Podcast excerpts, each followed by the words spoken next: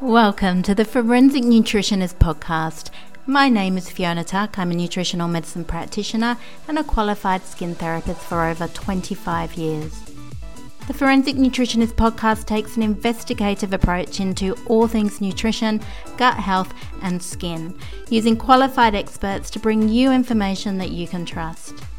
We are all unique. The information presented herein is not intended to diagnose, to treat, or cure disease.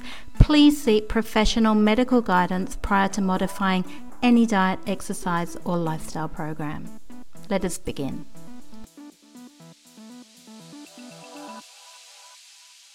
On the podcast today, we have Lisa Rush. Lisa is a registered nurse in aesthetic medicine.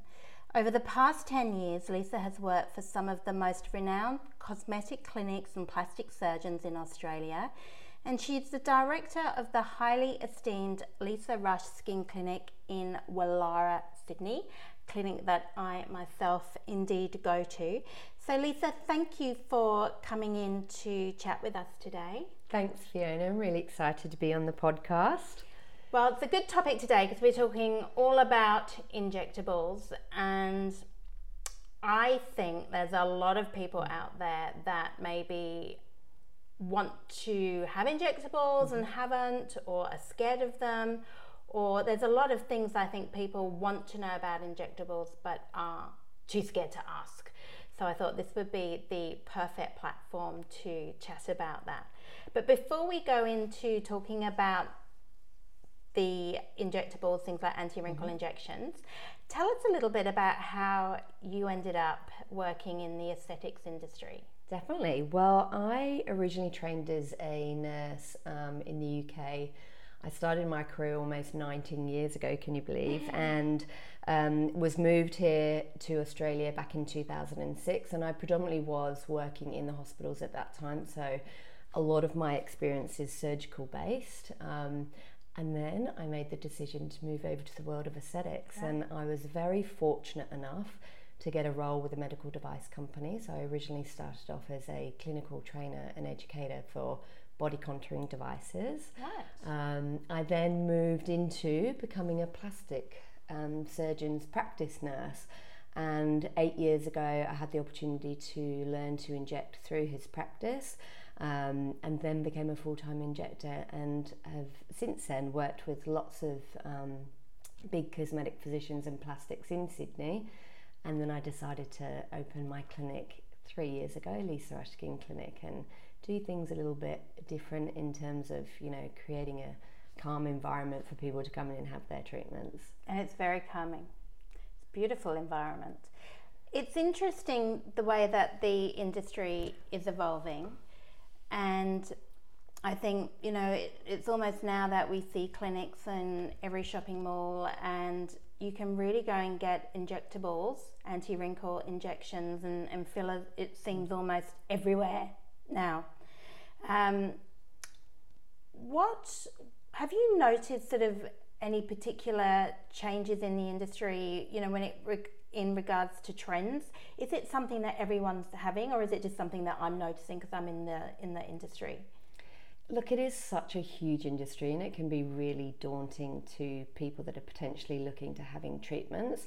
Um, but I think it is something that is definitely much more accessible now. Like you were saying, you know, you can go into a shopping mall and find a clinic to have your to have anti-wrinkle injections or or dermal filler treatments, and um, patient awareness is definitely, definitely increasing. People know what treatments are out there, what they're for, um, and I think there definitely is much more of a trend now for clients to come in and have treatments, young and old. Mm. Well, I guess the Kardashians. Mm.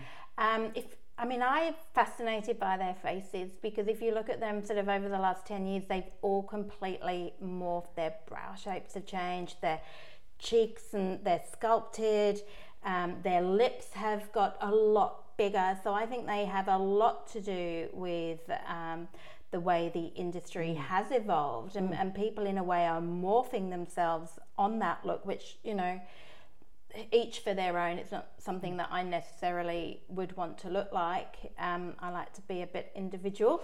But I know the young girls in particular tend to be really going for that look. So it's not just an age thing, is it, when it comes to in- injectables? The young ones are, are going for.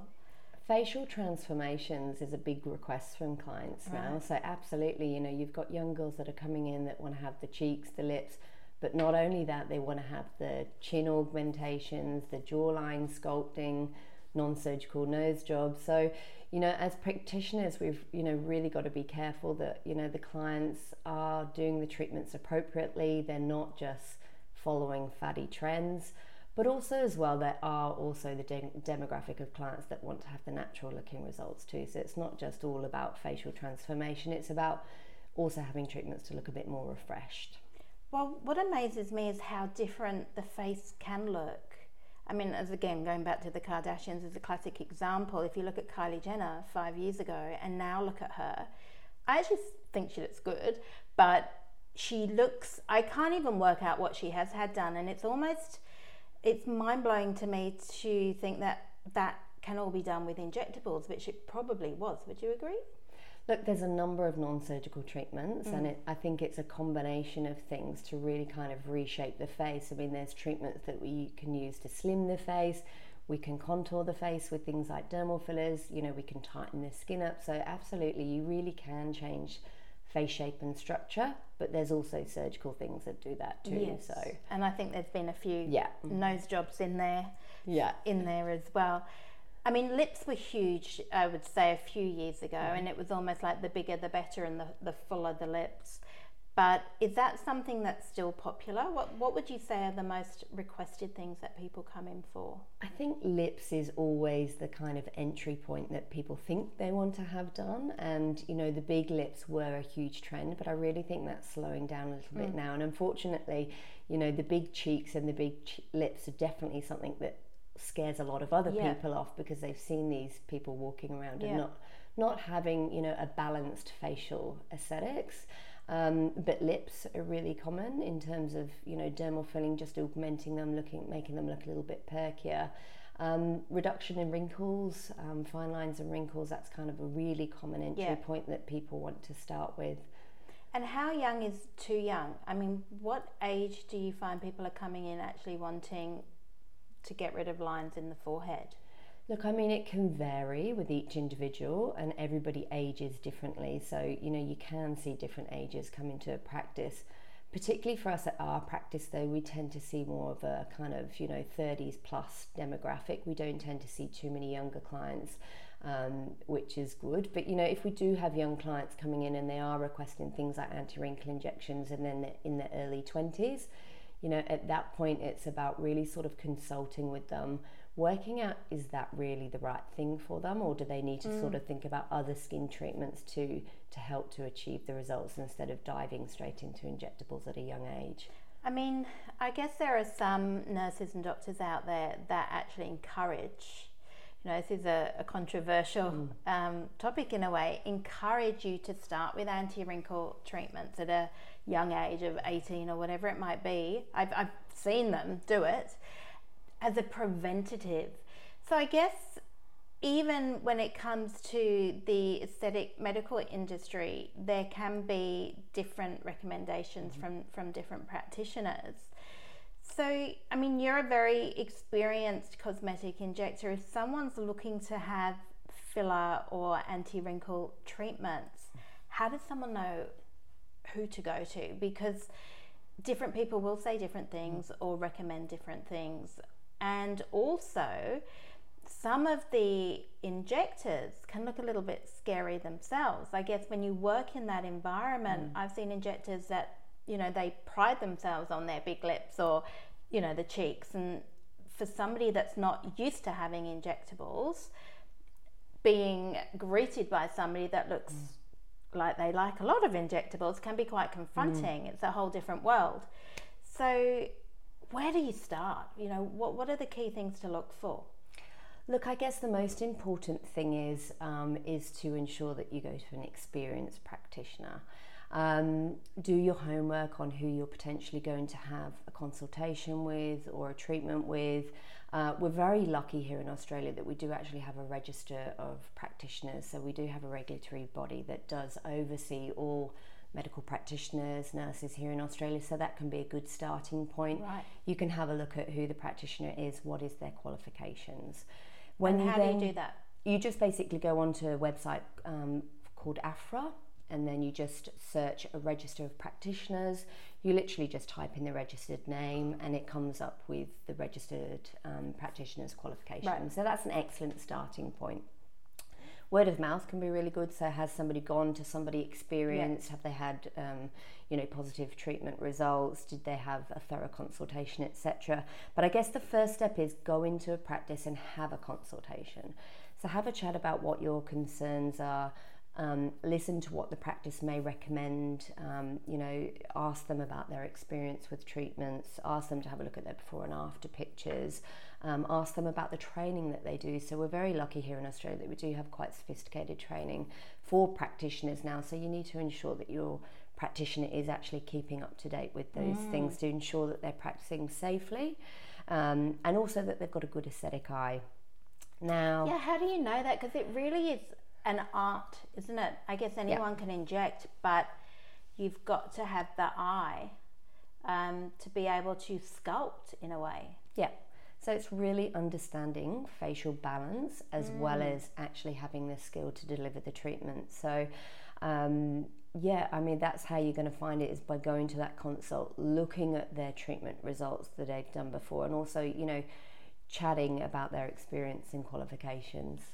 And also, I I've been in a situation before where I've been um, to a clinic and I felt that the person injecting me was on a commission and they just wanted to get as much product into yeah. me as possible. And i almost felt i was being trying to be talked into having things that i just didn't want to have done. And before i know it i'd sort of come out and felt a bit violated.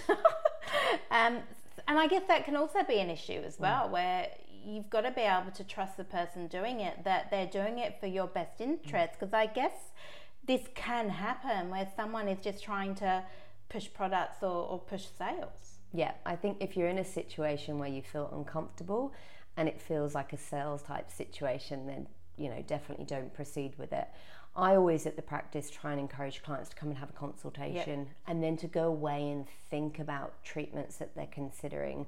Um, is it the right thing for them? You know, is it something that they really want to have? And then come back and have a treatment as opposed to being in a situation where people may feel a little bit pressured to to go through with that impulse treatment or buy. Yeah. Look, I mean, something that I guess I want to talk about because it's something that's not really talked about mm. much. We all talk about the benefits mm of injectables. But what about, you know, there's some information that's sort of floating around now online mm. and sort of, I guess, the dangers of mm-hmm. inject, injectables. What are some of the risks? Because I mm. guess even when it comes down to the product that mm. somebody is using, you've, you've mm. got to know that they're using a, a good quality mm. product that, um, you know, is legal even.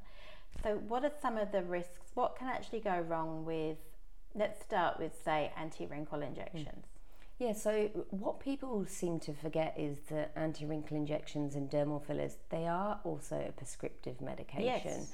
And with any medication, obviously, there's risks associated with the effect of it, but also as well with the delivery of it.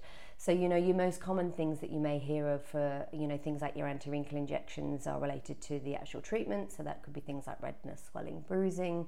Um, in terms of more serious risks or, you know, more cosmetically displeasing risks, you've got things such as brow dropping or lid dropping. So, depending on the area where the practitioner is treating, it's a very specific treatment. And if it's not targeted or it doesn't specifically hit the muscle that we're intending to treat, there is the issue that it can affect other yeah. targets in that area and, and create those adverse problems. That's just temporary, though, isn't it? It is temporary. It is temporary. So it does self resolve with anti wrinkle injections, but it certainly takes a period of time, and nobody wants to be walking around with a dropped brow or a dropped eyelid. And for about um, three months. Yeah. Uh, well, usually it wouldn't last as long as that typically, but. Right, um, okay. Um, only because, speaking yeah. from experience, I was a, a model once, and I've got I've got what I call RBF resting bitch face Um, so my mouth naturally turns down. Yeah. I've got strong depressors. You will be able to tell by looking at me. Is that the right word? and so they wanted to inject the depressors. So um, my face didn't pull down, but I think they must have missed the muscle. And as a result, I literally almost looked like I'd had a stroke. And Oh, no. every my kind of face went down on, on one side. And every time I smiled, um, I look like a really wonky smile. So I, I have had a few things. Um, I've been a, an experiment for a few people, and um, a few things have gone wrong, but nothing I couldn't I couldn't live with. But I, I have experienced a droop, but that was in the lower face, which there's more risk in the lower face. Is that correct? There's risk anywhere, um, and you know, particularly with these treatments, if if somebody isn't adequately trained or they don't know their anatomy well enough, then you know complications Yeah. can essentially Yeah. happen no matter where you're treating Yeah. on the face. And just to say, these were actual plastic surgeons that did that. So I guess you you know. Yes, um, go to someone that, that does it all the all the all the time. Um, but um, I think I, I did recover, which is, is a good thing. What about um, the actual toxin? You know, I guess people that are very into health and wellness can be worried about the actual safety of what they're putting into their body. How much research is there on the actual side effects on, on the actual toxins that are being injected? Oh, look, what people don't realise is that um, it has been used in medicine for almost 60 years, and there is a lot, a lot of research behind the safety of it. Um, and you know, cosmetic um, anti-wrinkle injections are really, you know, over the last 15 years. But you know, prior to that, it has been used in medicine for a long, long time for many indications. Um, so it is a you know a treatment that has been well researched. Um, there's lots of studies behind it. Um, there's particular indications for the actual um, treatment, and so you know the safety profile of it is is very high. Yeah, yeah. Well, that's good to know because I know you know people obviously are, are concerned about that. And what about filler? What do we know? Then we know that can help sort of mm-hmm. sculpt the face, if you like, and, and plump out wrinkles and even cheeks and lips. But when it comes to, I guess, potential dangers of filler, would filler be potentially have more dangerous side effects than anti-wrinkle injections, or So, so dermal fillers are, are, act very differently to anti-wrinkle Yeah. injections in that they are injected into Yeah. different depths within the tissue to create different results. So it could be just purely hydrating the surface of the Yep. skin. It could be injected deeper into the tissue to lift and contour. So they're the most things, the common treatment that you see to augment lips or cheeks or other areas of the face. Now, dermal fillers um, definitely do carry a lot more risks than anti wrinkle injections, and so it's really important when people come along for a consultation for dermal fillers. First of all, they disclose their medical history. Um, it's really important we know what medical issues that you have because there are certain things that can contraindicate you for having treatment. Um, but in terms of risks itself, so yes, it is an injection. So again, redness, swelling, bruising are your Yeah. most commonplace things that we do explain to clients. Now, the more serious risks associated with it are um, the fact that this gel-like substance has got the potential to potentially be injected into a blood vessel. Yeah. And when it's injected into a blood vessel, um, a few things can happen. So, A, it can either stop that flow of blood to the surface of the skin, and it, if left untreated, it can create something called necrosis. Um, however, we're very fortunate that here in Australia we do have an emergency drug that we can use to potentially disperse the filler and dissolve it. So, another thing, whilst you are considering having a consultation with a practitioner, is asking do they have these emergency right. drugs in place and do they have procedures in place to help to manage any So complications? some may not have those. Some may not, no. So that's a really important thing to be aware of. Um, now, in recent news, another risk, obviously, which is extremely scary, is blindness. Yes, it seems to be um, the, the big topic at the yeah, moment. And certainly in some areas of the face, when we inject dermal fillers, there's a much more increased risk of getting blindness.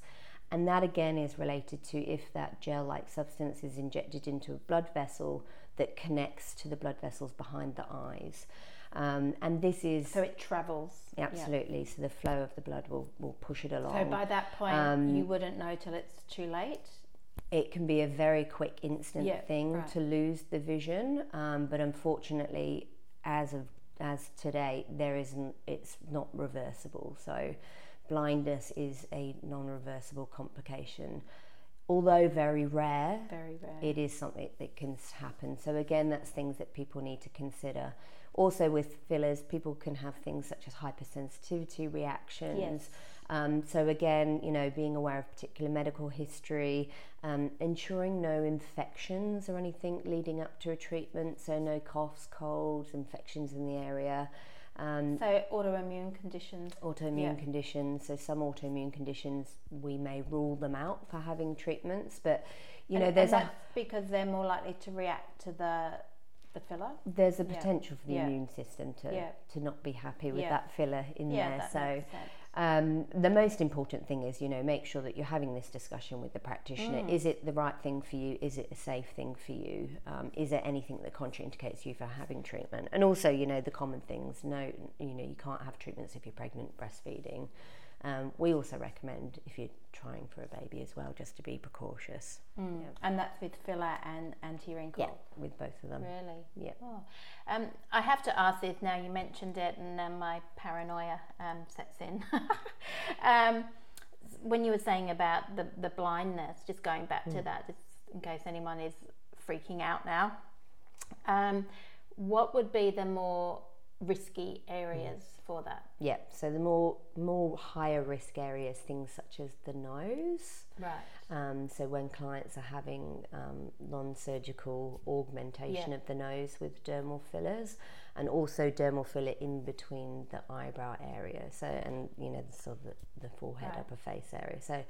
Um, yeah, they, they a very rare thing, but you know, yeah. it is something that definitely your practitioner will will make you aware yeah. of in a consultation.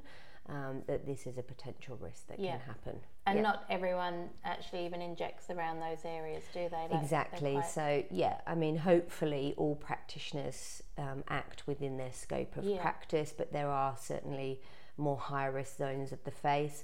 Um, for me, you know, as a, a, a, registered nurse, I choose not to treat the noses um, and in between the, the, the eyebrows with dermal filler. I typically send that down to our plastic surgeon mm. that's in, in the same building as us. Mm. It's good to know all of this, even though you said it's rare. It, it's good to know just so you go in eyes open, I think, and, and knowing that you're going to a practitioner that can actually talk to you about these things rather than someone that's a bit gun ho and no, no, mm. no problems, and we'll do this and we'll do that. And again, I guess that's something that can come with inexperience, mm. where people can be overzealous or over enthusiastic. Mm. Um, I think can always be a little bit of a a challenge. So, I mean, something that you you mentioned about you know you can reshape the nose may be something that a lot of people mm. don't know that you can mm. do. Um, what are some of the, the areas that people can have treated that maybe they don't know about? Because I think, you know, even if someone had a flat nose, mm. it is possible to reshape that, isn't it? Yeah, yeah. So, I mean, all over the face, yeah. essentially, you can you can contour um, and reshape and um, when I first started injecting, or after I moved from the plastics, I worked for a big clinic in the city, and actually, we had a very large um, Asian client base. And very popular treatments for the Asian client base were rounding of the forehead, so we mm. could actually shape the forehead with dermal fillers, um, mm. contouring and building up nose bridges, or making noses look a bit more refined. Um, chin shaping, jawline shaping. You can actually slim the face with anti wrinkle injections. So, I mean, these are the common things of the face. There are also things that you can do off of the face as well. Um, probably one of the most unique things is things like earlobe rejuvenation. So, you can actually pop dermal fillers into earlobe to make them more plump for your earrings. Um, wow. Or it could be, you know, for sweating, you can use the same um, prescriptive medication that we use for anti wrinkle injections for sweating um, to the armpits, um, the palms of the hands. Mm. But again, you know, with any of these treatments, I guess it's in making sure that you're seeing the appropriate practitioners. So there are particular specialists for certain indications. Well, Prince Andrew won't need that, will he? I don't know if you saw that interview, but apparently, um, yeah, he doesn't sweat. it's just my sense of humour there. I thought it was a highly entertaining interview. Um, so sweating, people can have, um, you know, cheeks down, rounding of the forehead. Why would you have that done? Um, look, I guess for the Asian population, they they just love the aesthetics of it. So just having that round, beautiful shape. Um, and also as well, you know, when we age, some people do get a little bit of volume loss into certainly the side areas yeah. of the forehead, and so um, popping a bit of fillet around it up a little bit right. can be a popular thing. As you've told me, peanut head is what it's commonly called, and which again, I, I mean, sometimes we don't realise where we, you know, need extra extra filler. Um, and where people actually have mm. it, sometimes I'm like, wow, do people really you know have it in these these areas. Now I also once knew a guy that um, had filler in his nipples, which I didn't know was a thing. I don't know if that is a thing, um, but do you ever get asked for some strange areas? Um, I've actually been really fortunate. I haven't had any random requests up until this point, but certainly people do. Um, and you can do that. It wouldn't block the yeah. I've not heard yeah. of nipple rejuvenation with dermal fillers, and that's something you would definitely hand over to a breast specialist to see yeah. if that's something that he would do. I mean, probably the most bizarre area I've heard of is the party feet, so dermal fillers into the the padding of the feet or around to lubricate the toe joints to make it more comfortable. But um, I so guess the, mo- heels. the yeah. most important thing is is you know going along, respecting your anatomy, and going along to a specialist that's responsible for that. So if anyone has got an issue with a nipple and they are looking into some crazy mm. treatments for it, go along to a breast yeah. specialist and have a chat with them as opposed yeah. to walking into a random you know clinic and, and know, getting dermal filler into your nipples. Because yeah, people do, and um, the other one I've heard about is in the genital area. Mm-hmm. As you take a glass of water, uh, a, sip of water, to, um, don't don't choke on your yeah. drink. But yeah. um, people actually, you know, I, don't know how true this is, but people apparently have filler in their genital area mm. for a number of different reasons. Mm. One sort of to enhance mm. pleasure. I've heard of the O shot enhancer. Yeah. Yeah.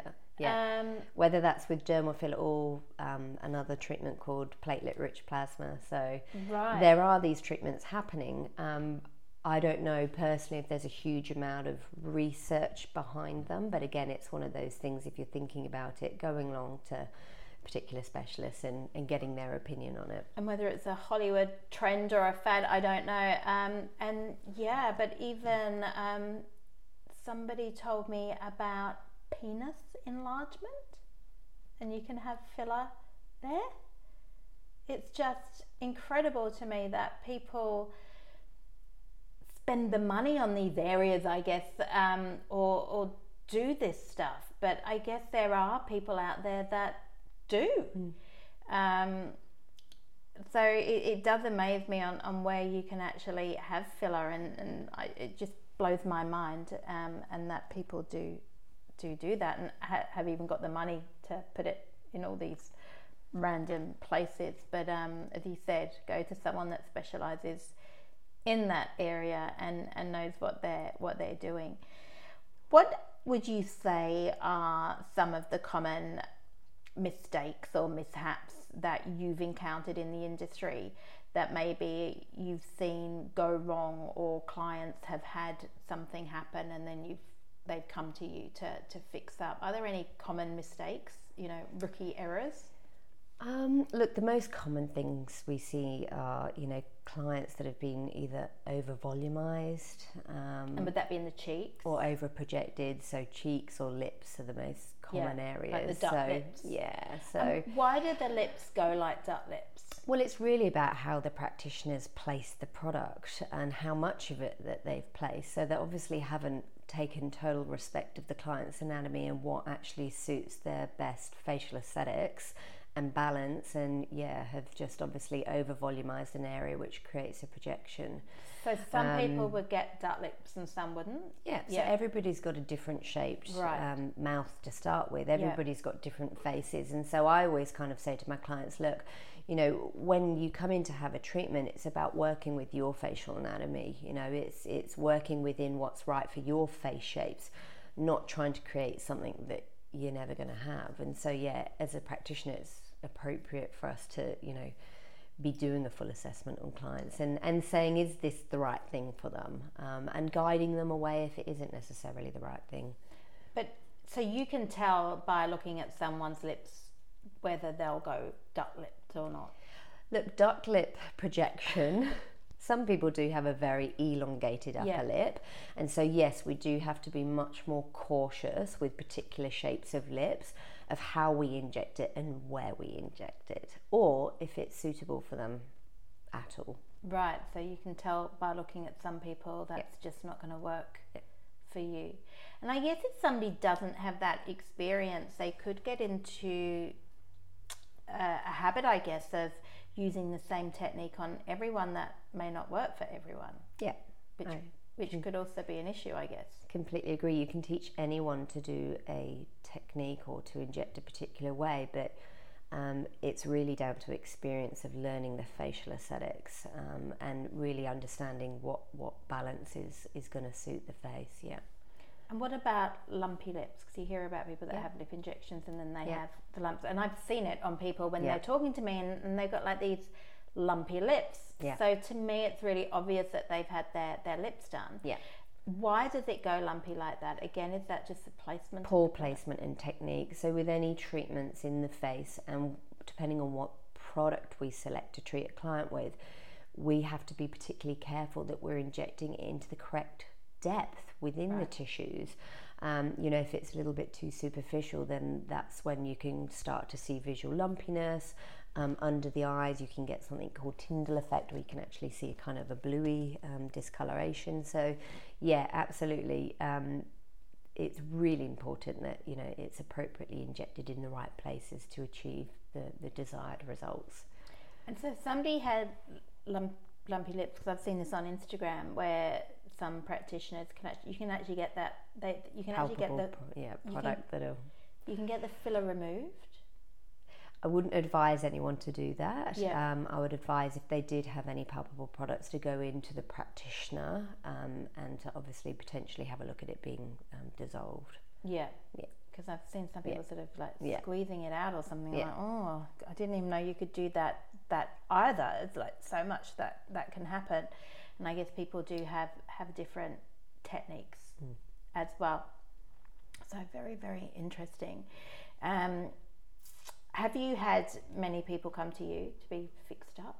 Um, I have had a few people come to me, and for me as a practitioner, it's always a hard situation Yes. because, um, you know, it's about taking on a problem and trying to make it better. And so, I think I was one of them actually. That's how I found you. often, I, you know, I would encourage a patient to actually go back to their original injector and, you know, obviously have a chat that they're unhappy with the result and and see what options to resolve it that there are. But obviously, if you know they're, they're not getting anywhere with that, then there are things that we can do to help to. And of course, I guess Um, they've lost a little bit of trust as well. yeah, yeah. I, that's I guess if something does go wrong, um, by that point, the client um, obviously go back, but then the client is going to be not trusting that, that they're in safe hands. And I guess things can happen to anyone. Um, but it's it's knowing that you are in, in safe hands and that person is, is confident to, to take care of it is, is such an important thing for the for the client. I know we mentioned earlier about contraindications. Um, So I think we've really covered those, haven't we? Autoimmune, and if Yeah, someone's got look, a cold or a flu. or- Most common things, obviously, pregnant, breastfeeding, trying for a baby, obviously, no treatments. Um, any existing medical conditions, and they need to discuss that with their practitioner.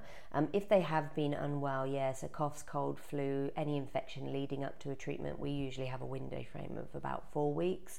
Um, but yeah, uh, look, if anyone's unsure, the most important thing is ring up the practitioner, have a chat with them, and, and they will be able to give them individualised advice as to whether um, they can or cannot, And- safe to have a treatment. Something that gets asked sometimes is, "Are you flying or Yep. going away?" And what, why does that get asked? Look, the most important thing, I guess, we always have a protocol of no international flying after treatment. And, you know, number one, because if somebody comes in and has a treatment and then they fly off the next day overseas, who's going to deal with any problems Yeah. if anything happens? So that's the main thing. and it's is- nothing to do with the actual flying. Not really. It's mainly that you know they need to be here so we can ensure that they recover appropriately. Yes, when you do fly, obviously you swell, and initially when you know you have dermal fillers, you've got swelling to the tissue. So um, the main thing is just that you know we can ensure there's no adverse problems. And something to, to talk about, you mentioned, you know, worst case scenario if something could go wrong. Um, necrotic tissue where the tissue starts to die off. Um, how would someone know if something was going wrong or had gone wrong? So after, say, filler, for instance, mm-hmm. um, or even anti-wrinkle, there may be some redness, there may be bruising that could mm-hmm. occur, and different people bruise more easily. So that would be quite a normal response in a mm-hmm. way. When does somebody know, okay, something's not right here? Yep. So in in the practice, I mean, obviously we always advise our clients of basic aftercare instructions. You know, to expect a little bit of redness, swelling, um, bruising may Yeah. occur. Now, that's a great question because how is somebody going to know? You know, that's Yeah. not trained in the medical field. Is that a normal bruise, or have I got tissue that's actually compromise. So we have a um, protocol in our practice that if a client develops a bruise, then they send us a photo through Yep. um, straight away. And that we also have a protocol that we actually follow up with clients, particularly if they've had things like the dermal fillers. But you know, in practice, we do obviously advise clients after a treatment any abnormality in skin color change in and around the treatment area that they're unsure of, get in touch. So that Any could be increasing pain, lighter or darker. Yeah. yeah, any typically it will be darker. Right. Um, any increasing pain um, to the treatment areas, um, any pustule formation, so any little white spots that are forming on the tissue, anything that's just out of the ordinary, just to get in touch with the practitioner straight away. and Yeah. that could be a sign. So, really, it's it's definitely advisable just to be on the safe side, not to have injectables prior to a holiday or going overseas. You want to be able to to get in touch with someone if you can, and know what to look for if something is going wrong, because then I guess then they can come back and get it fixed before something happens. Um, so when we're talking about necrotic tissue, what does that actually mean? That's when the circulation's cut off. Basically, yeah, so that tissue is not getting enough oxygen, so the circulation is cut off to the very superficial tissue. Um, so, you know, we do have to initiate emergency protocols, obviously, if a client is in that situation. Um, and, you know, depending on how early it's caught, it is potentially reversible. But obviously, if it's caught at a later stage and there is that damage to the tissue, then obviously there's things like scarring to consider in the future okay. as well. So, Um, yeah. Um, and I think being able to contact the practitioner and, and knowing that you're seeing someone that's that's telling you about these things is is really um, quite refreshing. Yeah. but also reassuring for Yeah. the client as well, because then then you know that you're in in safe hands. Yeah. Um, and with aftercare, for instance, after anti wrinkle injections, are you meant to move your face more or not? Is that something that makes a difference? it's very anecdotal. I don't Right. think there's a huge amount of evidence. So just carry on as normal. What we do advise though clients afterwards though is not to apply any pressure to the areas or to lie down and um, press the areas for four hours after treatment. Um, and that's for anti-wrinkle injections. Yeah. And what would happen if they did? Well, we don't want to risk um, that specific anti-wrinkle injection moving into the surrounding muscles that have right. been treated because you know we've specifically injected it into the muscle that we want targeted. And so you know if a pressure is applied it could disperse into the area. So you don't want to be going having a massage or lying down having a massage. That's correct. Which is good to know because it's easy to forget these things and then wonder why things didn't work out quite as quite as well. And um, clients may not know this either, yeah. so it, it's things that are, are, good to know. And what about filler? Is there any particular aftercare with that? So typically with filler, it's taking it easy for 24, yeah. 48 hours. So usually we advise no alcohol before treatment, and obviously for 48 hours afterwards. Um, no big workouts, um, just really taking it easy. And if yeah. they had alcohol, what would be the? Um... Well, there's slightly higher increased risk of bruising. Right. So yeah, so usually we just say avoid that if possible. Mm. Well, any skin therapists listening, they will definitely know the no alcohol after things like chemical mm-hmm. peels mm-hmm. or um, yeah. skin needling, collagen induction therapy because the face goes bright red. So um, um, I'm sure there's a few people out there that have done it and, and realised it wasn't such a, a great thing to do. But again, people may forget if they, they don't know. So um, good thing to reminder. What about other anti aging treatments? If somebody, you know, I get asked this question a lot, I particularly when people hit 40 or when they're approaching 50, people seem to go on a bit of a right, that's it, I've got to do mm. something. I don't know if you call it a midlife crisis, but it's like we suddenly start yeah. getting worried about aging and, and start to think about more treatments available yeah. that can help to delay signs of aging. I know myself, I'm looking in the mirror going, oh, I wonder what I can do, you know, just a little bit more. And I've had the, the skin tightening with you, yep. which is amazing. Might need another one soon. um, what can people do for, you know, aging concerns? What mm. other treatments do you offer in clinic for that apart from injectables? If somebody yep. doesn't want to go down the injectable route, or maybe they want to combine the two? Yeah, well, I always, you know, when I consult with clients, I always try and educate them to think of, you know, aging happening on it, happening in different levels mm. within the face. It's not just the surface, it's not just the deeper tissues, and there are different treatments to address um, these different areas. And depending on our age, um, we see changes at different levels. So, you know, our first step of aging, we might start to see some really superficial skin changes. So, obviously, skin treatments home care skin products, you know, things like collagen induction therapy are a great place to start to boost the health of the skin. As we start to then hit our 40s plus, um, sometimes mid 30s plus, we start to see that the support in our face is not as good as what it used to be, or we may have not had the support there to start with, depending on our face shape. So that's when we may think about okay, well, yes, you've got things like your dermal fillers to add the support, but if our skin is getting a little bit looser and we're starting to see mild jowling, um, then we do have things like skin tightening treatments, mm. um, which focus on slightly deeper levels, and those skin tightening t- treatments work by um, heating that deeper collagen to create a collagen remodeling response so that potentially patients get a bit more lifting and firming to the tissue. Yeah. And does that affect the fat in the, the skin as well. I've heard some people say it can help with, um, you know, double chins. Yep. So like there's definitely different levels and in different intensities where we can target that subcutaneous tissue a little bit more. So certainly for people, if they do have a little bit of a pocket underneath that chin, then we can reduce the fat a little bit more with that. Yeah. So you, but you adjust are, it accordingly. But there are more specific treatments that right. can target yeah. fat under the chin more effectively. So um, often, you know, we recommend those as opposed yeah. to going straight with the, the skin tightening Ultraformer. Amazing what, what can be done. Mm. And what about PRP? Because I hear a lot of, you know, some people love it, some people don't like it, don't think much of it. Where do you stand with that? Yeah, so platelet rich plasma can have a really great place, but I think, you know, whether do people love it or not, a, it's not got a huge amount of clinical research right. behind it, but it is gaining a lot more, um, certainly in the recent years. But platelet or PRP or platelet rich plasma, um, another common name that people may yeah. have heard is the vampire facial.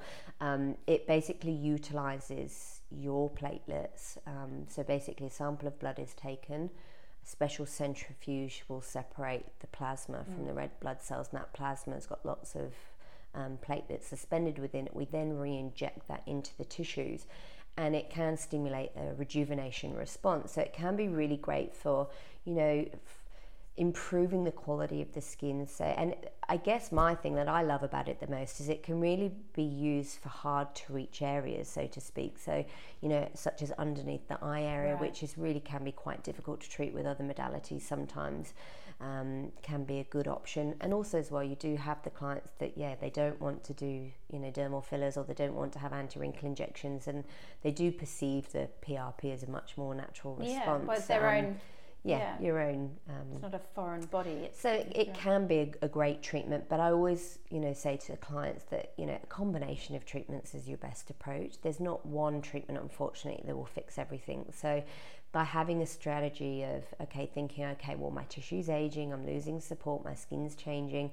I can do X, Y, and Z, you know, this many times a year um, to help to prevent or to help to minimize the signs of aging is, is usually the best response. And when it comes down to cost, because I guess cost is an issue for many, many people, what would somebody be looking at if they're like, right, new year, I want to really rejuvenate myself and I, I'm going to go, I'm going to go for it and I want, I want something that's going to help um, make me look younger.